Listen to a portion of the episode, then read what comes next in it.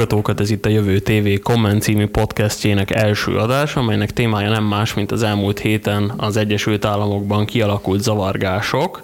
A téma kapcsán meghívott vendégeinkkel fogjuk elemezni a témát, először is az Alfahír újságírójával, Németh Mártonnal. Sziasztok!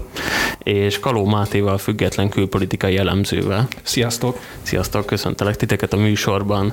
Ami kapcsán beszélgetünk most igazából, az nem más, mint az Amerikában kialakult zavargások, aminek a gyújtópontja igazából május 25-én történt George Floyd afroamerikai férfit ért rendőri brutalitás, ami a halálát is okozta. Emiatt alakult ki egy több államon keresztül folyó zavargás Amerikában. Ugye a férfi George Floydot kórházba szállították az eset után, miután a minneapolisi rendőr több mint 9 percig térdelt a nyakán, de már nem tudták megmenteni az életét. Aznap este, vagy néhány nappal azután elkezdődtek a zavargások Minneapolisban, majd utána ez több államra is kiterjedt, és tulajdonképpen most már ott tartunk, hogy Amerikának az összes 50 államában itt már zavargások törtek ki, és ezek már túllépték Amerika határait is, Európában, Ausztráliában és több országban is hasonló tüntetések bontakoztak ki. Amerikában ez nem egy egyedülálló probléma, ez tulajdonképpen rendszer szintű probléma már a rasszizmus, és ez nem évtizedekkel ezelőtt kezdődött, hanem tulajdonképpen mióta az amerikai állam létezik. Ugye a rendőri brutalitások viszont tényleg így az elmúlt 5-6 évtizedben erősödtek meg igazán. A tüntetések azok tulajdonképpen a faji egyenlőtlenség és a rendőri túlkapások miatt alakultak ki, szóval nem csupán George Floyd halálesete volt az, ami miatt tüntetnek most az emberek, hanem ez csupán egy gyújtópont volt. Azt szeretném tőletek kérdezni, hogy amilyen zavargások most vannak Amerikában, ti mit láttok igazából a dolog hátterébe? Ugye olyan hangok is vannak, leginkább talán a republikánus vagy a republikánusokhoz közeli médiában, hogy ez a tüntetés sorozat, ez tulajdonképpen a szélső baloldalnak és akár az antifasiszta mozgalomnak is az egyik megmozdulása, míg a másik oldalon azt lehet hallani, hogy Donald Trump amerikai elnöknek ezzel az a célja, hogy elterelje a figyelmet így a koronavírus járvány miatt kialakult válsághelyzetről. Ti mit gondoltok? Én 3 részre osztanám a tüntetések hátterét. Az egyik az mindenképp, amit te is említettél, hogy ez nem egy új probléma. Ennek évtizedes múltja van az amerikai társadalomban. Ugye faji egyenlőtlenségek vannak, tehát a szegregációs törvények megszüntetése után is megmaradtak ezek, és ez most így ismét kirobbant, ez nem feltétlenül Donald Trumpnak köszönhető, mert már előtte is volt. Nyilván Donald Trumpnak ez az agresszív kommunikációs stílusa nem segít ezen a helyzeten. Ez az egyik. A másik, amit beemelnék, hogy Amerikában is nagyon súlyos a koronavírus okozta válság. Ennek több része is van. Az egyik az maga a gazdasági, ugye a munkanélküliség, különösen a szegény fekete rétegek körében nagyon sokan veszítették el a munkájukat. Nem is kell messzire mennünk ebben a történetben, mert maga George Floyd is elveszítette a munkáját itt a vírus kapcsán, és ő maga is átesett a koronavíruson, tehát ez eleve indukált egy társadalmi feszültséget, plusz ugye a bezártság is egy ilyen mentális megterhelés jelentett az embereknek, és akkor erre a kettőre rájött egy ilyen eset, ami történt, és még plusz harmadikként az esetnek a körülményei is szerintem nagyon rátettek a történetre, hogy azért ez fényes nappal a nyílt utcán, okostelefonok keresztüzébe, úgyhogy már ordítanak a rendőrnek, hogy szálljon le a nyakáról, mert meg fog halni, mégse szállt le róla. Tehát szerintem valahogy ez egy ilyen csomag, ami kirobbantotta ezt az egészet. Igen, én alapvetően egyetértek ezekkel, 1-2 helyen árnyalnám talán az elmondattakat. Ugye azzal abszolút egyetértek, hogy igen, létező problémák vannak a deszegregáció óta, ugye, ami a 60-as években történt meg jogilag. Gazdasági, szociális, oktatási, lakhatási értelemben ez nem történt meg.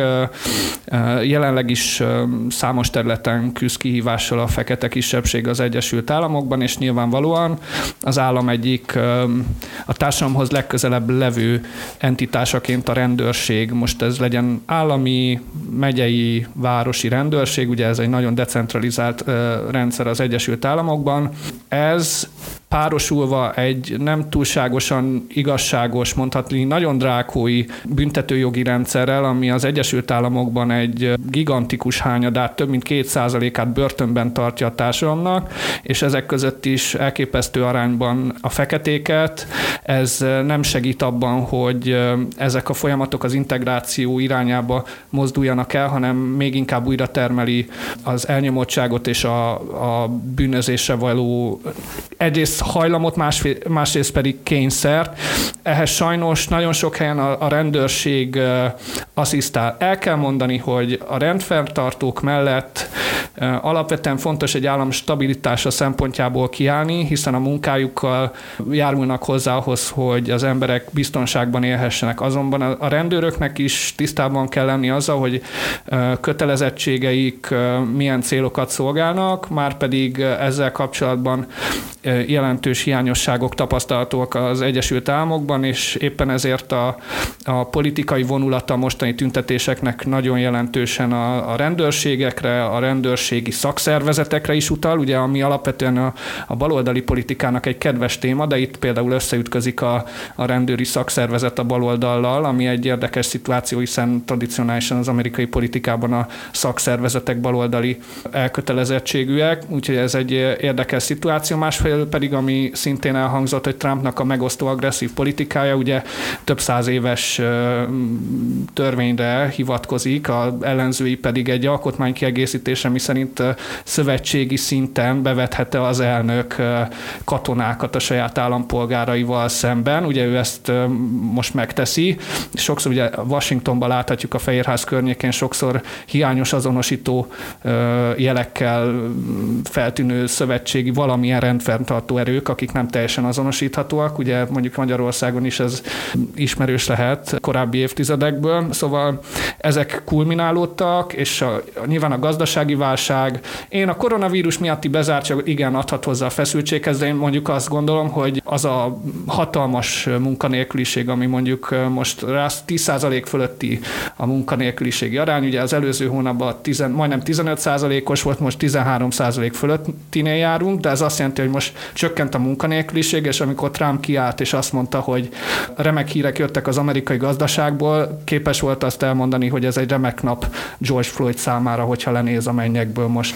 Hogy lehet ilyet mondani? Tehát, hogy az ilyen kommunikáció az, ami olajat önt a tűzre, ahelyett, hogy csillapítaná az indulatokat. Amikor megkezdődtek tulajdonképpen a zavargások, akkor még Donald Trump is azt mondta, hogy ezekkel a szélsőséges dolgokkal, például a fosztogatásokkal és stb. George Floydnak az emlékét sértik meg, ami főleg ennek az utóbbi kijelentésnek tudatában azért elég visszatetsző tud lenni.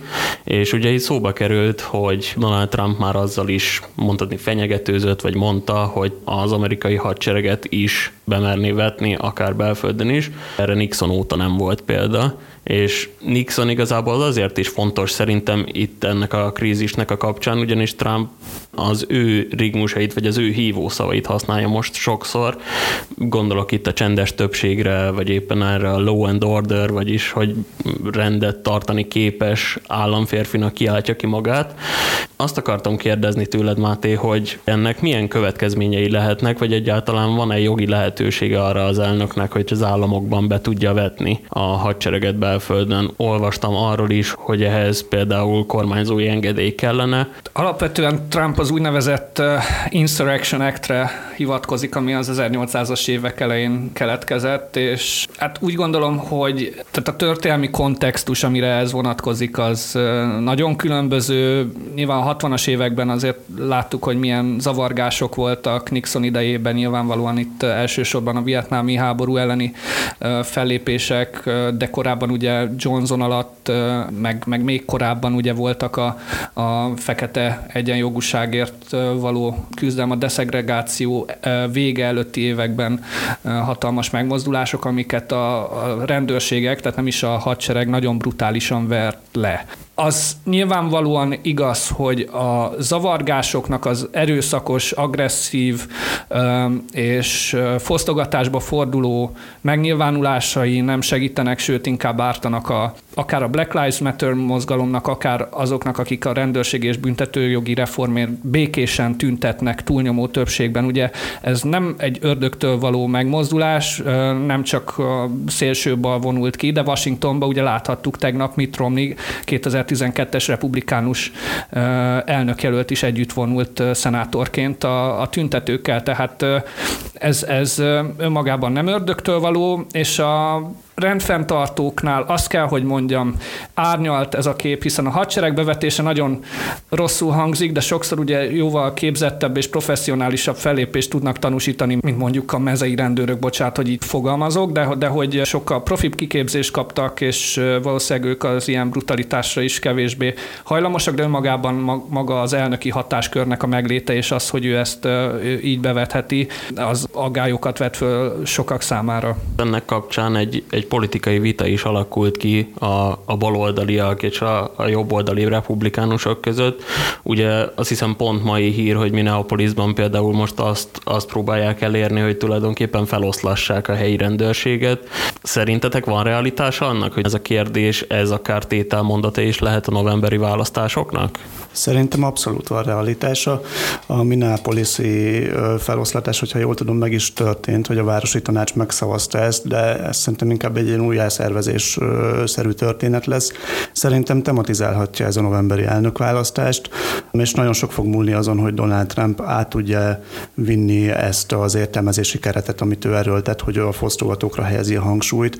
Ahogy te is említetted, Máté, ezek a fosztogatások meglehetősen unorthodox módja az elégedetlenség kifejezésének, és tényleg át magának az ügynek is, hiszen ez hivatkozási alapot terem Trumpnál is. Ugye például ezt emlegette folyamatosan, amikor a keményebb hatósági fellépést szorgalmazta.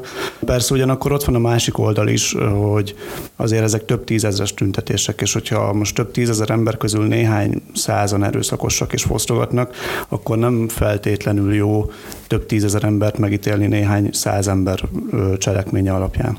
Nagyon fontos lesz, és sajnos mivel én politológus vagyok, ezért jóval pragmatikus szempontok alapján is tekintek erre a kérdésre, mégpedig arra, hogy tudja a demokraták és a republikánusoknak a szavazótáborát esetleg mozgósítani ez a mostani helyzet, és amit látok az az, hogy nyilvánvalóan a demokraták próbálják az Obama-féle kisebbségekből és a liberális támogatói bázisból összeállított koalíciót aktivizálni, ami 2016-ban Hillary Clintonnak nem működött, hiszen többek között a kisebbségi szavazóknak nagyon alacsony volt az aktivitása, mondjuk tekintjük ezt mondjuk a fiatalok mellett is, mert ők is tradicionálisan a demokraták szempontjából sajnos alacsony részvétellel mutatkoznak a választásokon. Donald Trump pedig, ahogy említettük korábban, ez a law and order, tehát ez a rendpárti szavazókat próbálja most mobilizálni, akik alapból is inkább rászavaznának, de ezzel még inkább. Nagyon érdekes pont, hogy egyébként az elmúlt 3,5 év során, mióta hivatalba lépett Trump, nagyon erőteljesen utal arra, hogy ő szeretne a feketéknek is egy nagyon jó elnöke lenni, és próbálja a kisebbségi szavazóbázisát is bővíteni. Ennek egy nagyon csacska megnyilvánulása volt ez a George Floydos elszólása is. Amire utalni akar ezzel, az, hogy amíg nem ütött be a koronavírus járvány, a feketék között is történelmi mélypontra csökkent a munkanélküliség 5% környékére, ami nagyon szuper. Most ugye ez 16% fölé ugrott. Láthatjuk azt, hogy a gazdasági rendszer, ha jól működik, akkor tényleg segít a fekete kisebbségen, bár ugye most a jövedelmi különbségekről nem beszélnék, hiszen az nem mutatkozik meg a foglalkoztatási statisztikáknak a nyers számaiban, de hogy láthatjuk az első fuvallat, ami megrezgeti a gazdaságnak a lábait és meginog, akkor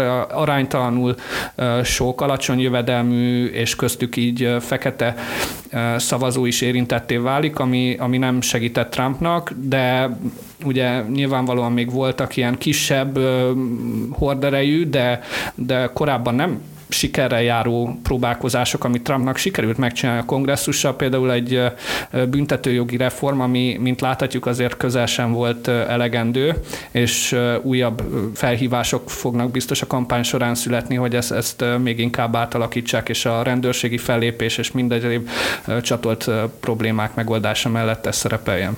Ezt meg annyival kiegészíteném a választás kapcsán, ugye igen, Donald Trump a fekete szavazópolgárok felé is próbál nyitni. Itt a tüntetések közepette például az a, hát most honnan nézzük és hogy értékeljük, de ugye kivonult a Szent János templomhoz, amihez elég komoly oszlatásra volt szükség ott a környéken, és ezt néhány bibliás fotó kedvéért tette. Ezt én egyértelműen a fehér evangéliumi keresztény szavazó réteg felé tett gesztusként értékelem, és a Nixoni párhuzam is annyiból abszolút áll, hogy Trump is ugye hivatkozott már itt a csendes többségre, hogy ez mögötte van. Azt nem tudjuk egyelőre, hogy mögötte lesz-e, de ugye Nixonnak ez végül is bejött, mert ő 68-ban megnyerte a választást. Ha már itt volt elnökök szóba kerültek, ugye most a napokban Obama is, Clinton is, Jimmy Carter is, és még Bush is elhatárolódott ettől a rendszer szintű rasszizmustól, amit mostanában a rendőrség megenged magának Amerikában. Donald Trump részéről viszont nem érkezett semmi ilyesmi. Ez szerintetek gesztusértékűnek titulálható, vagy ez nem számít annak? Hát ez nehéz kérdés, ugye, mert Trumpnak megvan nagyjából minden témában a saját narratívája, és ebben is jól látható, hogy kialakította ezt a saját narratíváját, hogy a fosztogatókra helyezi a hangsúlyt, és akkor emellett hangsúlyozza a csendes többséget maga mögött. Én vártam volna egyébként tőle, hogy legalább a konkrét esetet elítéli, hogy ez mégiscsak tényleg egy túlkapás volt. Ez nem történt meg, szerintem már nem is fog megtörténni, de egyébként hajlamosak vagyunk Trumpnak azért főleg a negatív, kirívó nyilatkozatait kiemelni, de azért például azt is mondta, ami persze egy semmit mondásnak tűnik, de hogy igazságot fogunk szolgáltatni George Floydnak az ügyében, és tulajdonképpen a tüntetők is az igazságot követelik.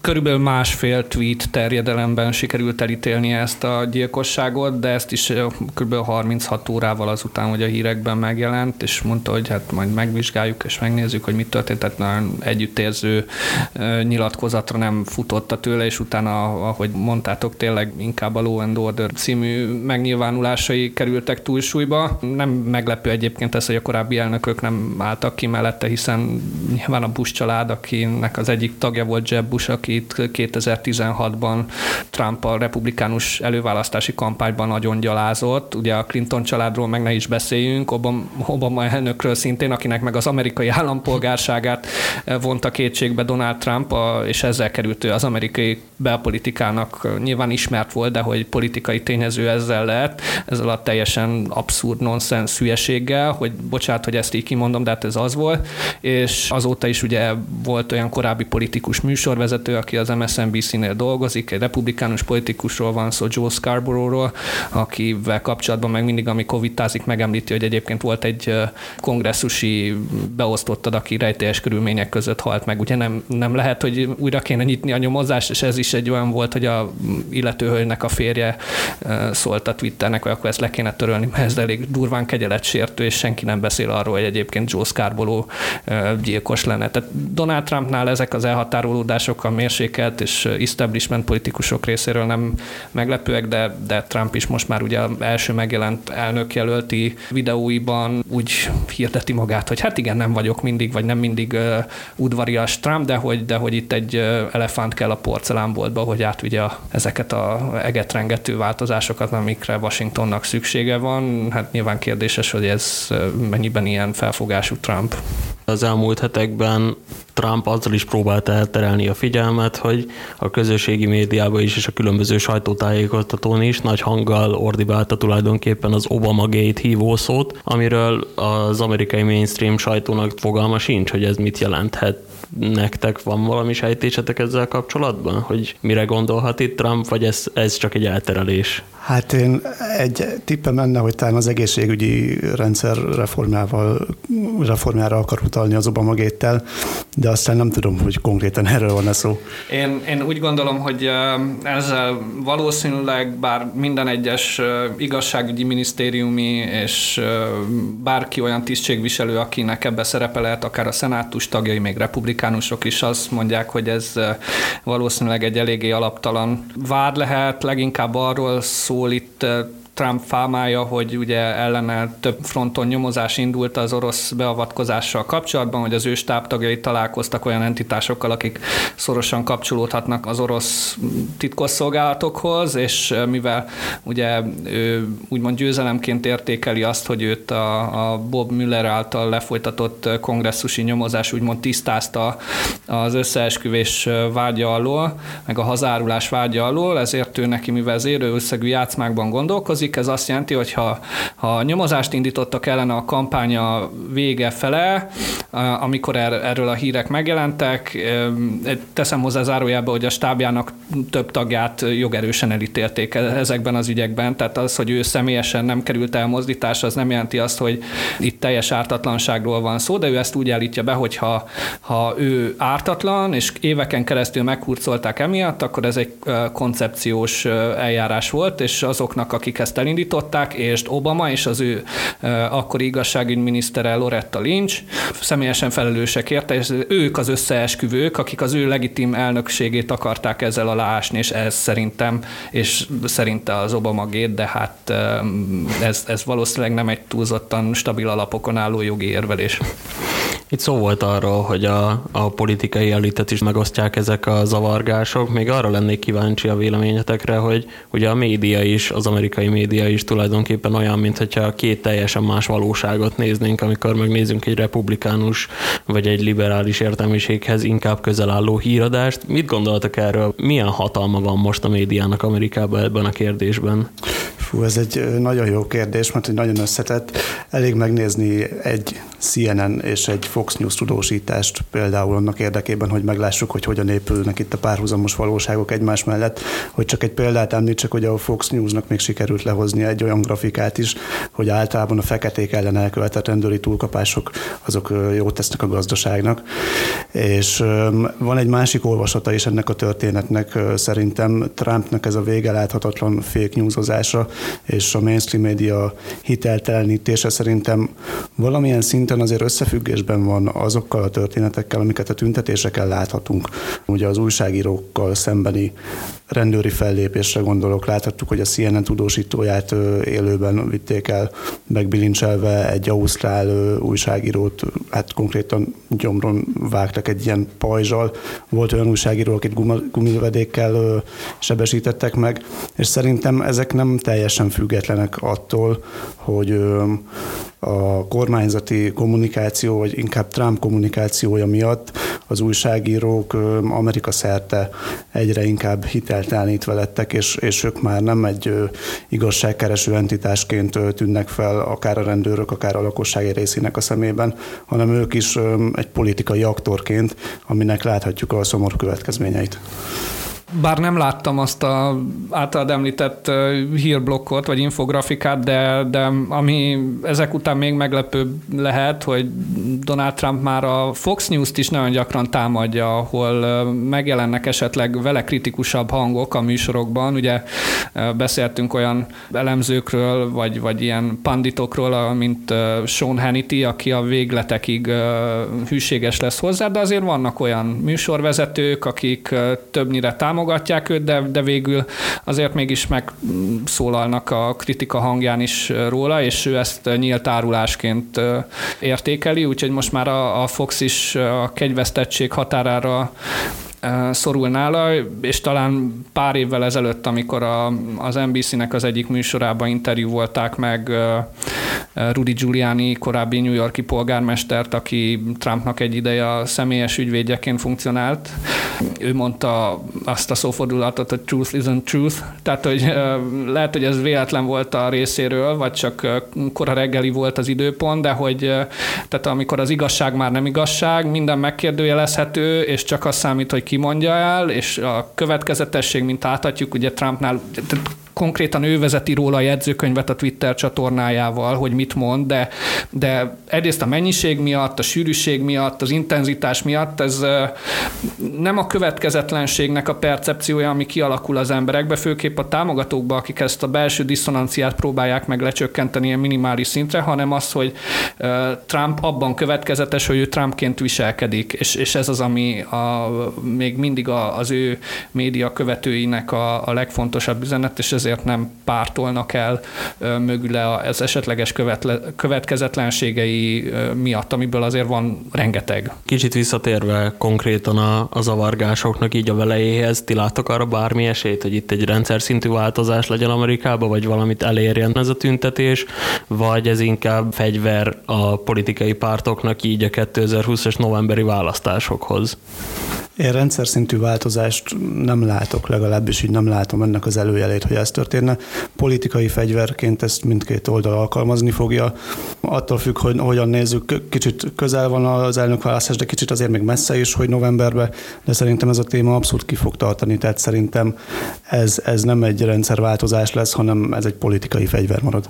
Egyfelől abszolút egyetértek vele, ha csak Joe Biden és Donald Trumpnak a versengését tekintjük, abszolút egy ilyen dimenziót látok, tekintve azt, hogy sok fontos dimenzióban a mostani kérdéskörben nem túl erős egyik jelölt sem, bár nyilván Donald Trump az, aki, hogyha elfogadjuk legitim pontként azt, hogy a mostani zavargások egy valós probléma gócra mutatnak rá, vannak, akik nem fogadják el, de mondjuk én személyesen ezt elfogadom, azt gondolom, hogy Joe Biden tud javítani pont azoknak a szavazóknak a mozgósításán, akikkel egyébként egy kis váltságot lehetett érezni a mostani vágyat kampánya során.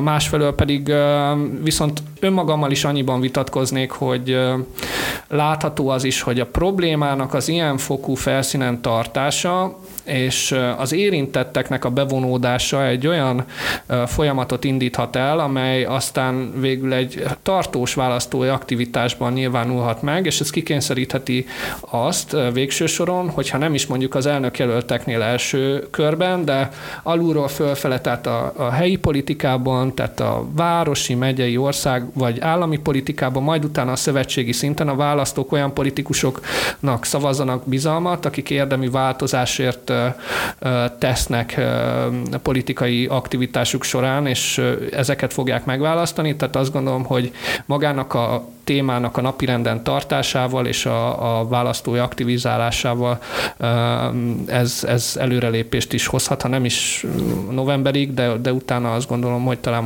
most egy történelmi esély mutatkozhat erre. Aztán persze lehet, hogy nem élnek vele, de a korábbiakhoz képest azt gondolom, hogy ez most egy nagy ugrásnak számíthat. És pont a napokban lett egyébként véglegesítve, hogy Joe Biden lesz Trumpnak a kihívója itt a novemberi választásoknál. Az ő kommunikációját itt hogy értékelnétek itt a zavargások kapcsán?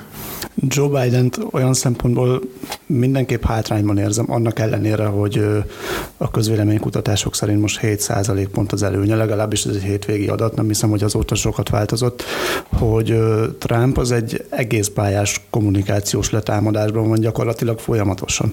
És Biden ehhez képest egy sokkal visszafogottabb, nem csak ebben a történetben, hanem úgy általában is egy sokkal visszafogottabb figura, és sok kritika éri az élő szereplései miatt, hogy azért neki adódhatnak kommunikációs problémái, hogyha élő adásban kell reagálni valamire, és szerintem ez majd a konkrét elnökválasztási kampányban, már amikor mennek az élő tévéviták, ez eléggé kijöhet, hogy Trump azért lehet rá bármilyen kritikát mondani, de egy nagyon lendületes kommunikátor. És hogyha ott fog vele szemben állni Biden, aki azért egy sokkal lassabban gondolkodik, sokkal lassabban reagál, szerintem ez egy éles különbség lehet köztük. Egyfelől igen. Joe Bidennek a mostani kampánya gyengeségekkel is abszolút küszködött az előválasztások során, ugye most már tényleg egyértelművé válik a jelöltsége, de ugyanakkor a mostani koronavírus járvány az azért jót is tett neki, hiszen egyfelől az első pont, amit szerintem mindenki elfogad, hogy Trumpságban és Trumpsággal nem lehet legyőzni, tehát fölöslegesebb a versenybe belemennie.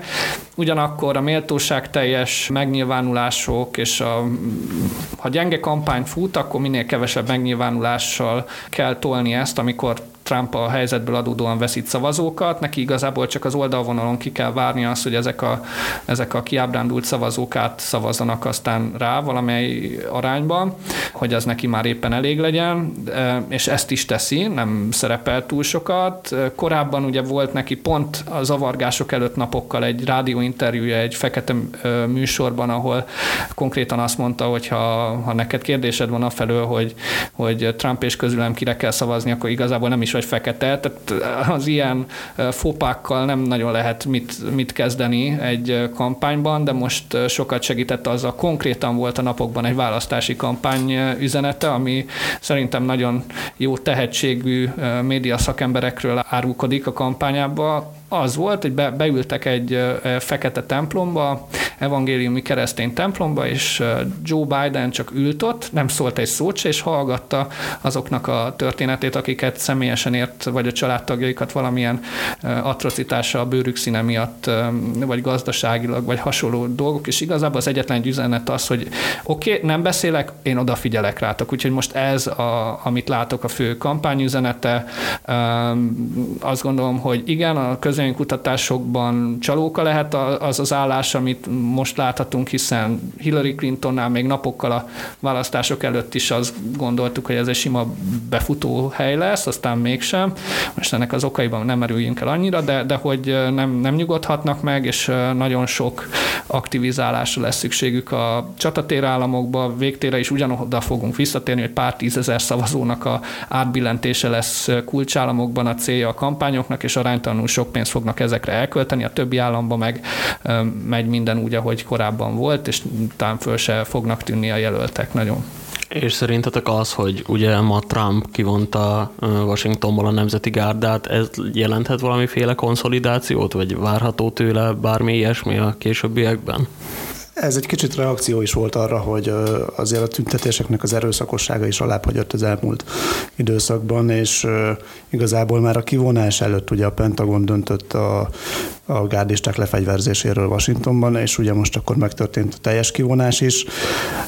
Persze lehet értékelni ezt ilyen konszolidációs gesztusként is, csak hogyha mellé tesszük azokat, hogy konkrétan a hadsereget akarta bevetni a tüntetők ellen, akkor azért úgy nem biztos, hogy teljesen egyenlő a mérleg, mert én ezt továbbra is inkább egy reakciónak látom arra, hogy talán maguk a tüntetések konszolidálódtak egy kicsit. Great success, ugye? Tehát Twittert is róla, hogy sokkal kisebb volt a tömeg, mint ahogy azt előzetesen várták, és hogy remek munka volt, és sokan érzelődve mondogatták is, hogy lehet, hogy ez 3 éves beismerése annak, hogy a tömeg, amit állandóan hivatkozott, hogy mekkora hatalmas volt a beiktatásán, az mégsem lett akkora, de igazából azt láthatjuk, hogy a békés tüntetések megléte az egy remek dolog, az avargásoknak az alábbhagyása szintén remek dolog, de hogy ez pontosan mit jelent a gyakorlatban, hogy ez kinek győzelem, és miért jó, azért sok államban ez még hetekig meg fog maradni, nyilván Minnesotában, vagy azokban a városokban, Minneapolis mellett, amelyekben a zavargások erősek voltak, vagy voltak a rendőri fellépés során további halálesetek sajnos, mert ilyen is volt, vagy elhunyt rendőrök is voltak, akiket nyilván a Fox News-on 0-24-ben mentek a meghalt fekete rendőrök, akik a vad komcsi tüntetők és zavargóknak a kezei között lelték halálukat, tehát hogy ezek még biztos, hogy kell egy idő, ami az utcán látható tünetek alá hagynak, de azt gondolom, hogy azért ez nem egyik napról a másikra fog megtörténni. És akkor így utolsó kérdésként még csak annyit kérdeznék, hogy ugye Donald Trump is, és tulajdonképpen mindenki mást lát itt a tüntetések mögött. Donald Trump ugye dobálozott már az antifasisztákkal, a szélső baloldaliakkal, itthonról pedig ugyebár mint minden mögött Soros Györgyöt látták. Mit gondoltak erről? Én nem gondolom, hogy Soros György erre tüntetések mögött. Ugye volt itthon is egy megmozdulás, nagyjából 1000 fő volt az amerikai nagykövetség előtt. Szerencsére teljesen békés mederben zajlott ez a megmozdulás. Hát ezt a Soros vonalat én sem nagyon kommentálnám. Ugye maga Soros György is kiadott egy közleményt, hogyha ez egyébként bármire elég lenne, hogy elhiggyék az ebben hívő emberek, hogy nincsen köze az zavargásokhoz. Azt gondolom, hogy behúzták a pipát a szükséges rubrikába ezzel. Nagyon szépen köszönöm, hogy itt voltatok velem. Még egyszer Németh Márton, az Alfahír újságírója, és Kaló Máté független politikai elemző volt a vendégünk. Köszönjük szépen, hogy hallgattatok minket. Sziasztok!